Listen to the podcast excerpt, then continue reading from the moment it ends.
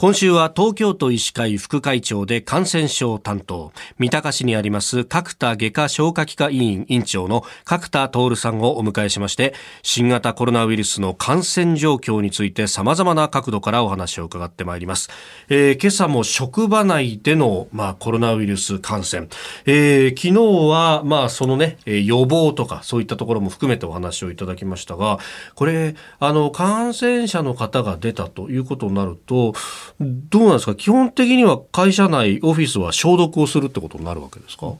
はい、あのその消毒もですね、えー、あの結局保健所の方から指示が出ます。ええ、ただあの通常はあまり厳密な消毒は必要ないと私は思ってます。はい。ですから、まあ、むしろ換気をね、しっかりとしているという状況で、はい、で、いろんなデータありますけど、そんなに自然界ではコロナウイルスは長く感染力を保ってないんじゃないかというのも最近出てますから、まあ、あんまり過度に気にしすぎなくていいかと思いますね。はい、ああ、なるほど。まあ、普通に換気をするなりしてと。まあ、通常のお掃除っていうかな、をしっかりしていただくということは必要だと思いますけどね。で、まあ、あの、感染者がね、えー、出たということになると、まあ、お休みするしないとか、まあ、そういったところも判断はあると思いますが、あの、これ、仕事によっては、結構、まあ、お客さんを相手にするお仕事とかだと、そんなおいそれとリモートにはできないよっていうお仕事も多いと思うんですけれども、まあ、あの、そういった場合の予防法ってどういうふうに考えればいいですか、うん。あの、やっぱり基本的なマスク着用とか手洗いとかね、をしていただければ、例えば、あの、美容師の人がですね、外国の例ですけど、2人感染しちゃった例がありましてね。で、その人たちは、あの、139人のお客さんに、まあ、接してたんですね。あ、感染が、まあ、まだ分からなかった。分からないうちに、えー、感染したんだけど分からなかったうちに。で、まあ、2人ともちゃんとマスクをして、皆さんお客さんマスクをしていますけど、1人に15分以上こう、やってるわけですよ。いわゆるその濃厚接触。濃厚接触に近い行為をしてるんですけど、でも両者ともちゃんとマスクをして、美容師さんも手を洗って、た結果で、一人の感染者も出てないんですよ、それ139人から。え、139人に相手をしても？はいはい。あ、そうですかそういう事例がありましてね。ですから、そのぐらいマスク、手洗いをしっかりして、しかもまあ換気に気をつければ、そのぐらいの接触をしててもですね、簡単にはうつらないということが逆に言えると思います。はあ。やっぱマスクってすごい重要なんですね。そうですね。適切にマスクをするってことがやっぱり重要ですよね。本当に。えーこれ、やっぱ、あの、マスク、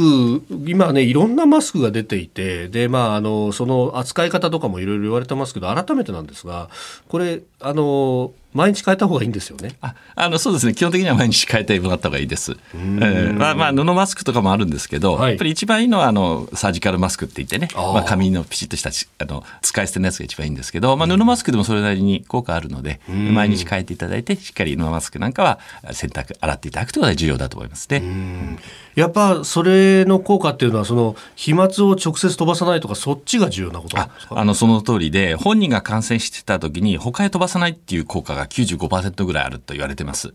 で逆に自分がしてることによって他人から来ないっていうのは50%ぐらいって言いますから、まあ、両者がやってれば、まあ、感染のリスクが2.5%ぐらいであるっていう単純計算になりますよね。なるほどなるほど、うん、そっかそっか。だからあのね予防のためには意味がないんだみたいなことを言う人もねあの吸い込む方はそうは言っても吸い込んじゃうからというふうにも言われますけど両方がつけてればそれだけ低減されるんですね。そうなんです。効果的なんですよね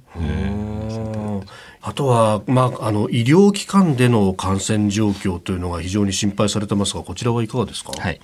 あの院内感染としてね、ぱいニュースになりますけど、はい、あれらはほとんどっていうか、ほぼすべてあの入院の患者さんの感染なんですね。ですから、一般の外来、あの病院とか診療所の外来にかかっててうつるっていうは、ほとんどクラスター発生はないですね。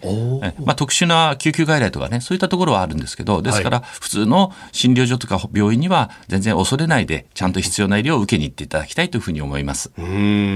あのしっかりあの逆に予防接種とかですね、がん検診を受けていただかないと、それらの病気に今後なってしまったりとかね、がんが進んでしまったりということが可能性あるので、ですからぜひ、あの、しっかりと受けていただきたいと思います。えー、角田外科消化器科院院長角田徹さんにお話を伺っております。先生明日もよろしくお願いします。よろしくお願いします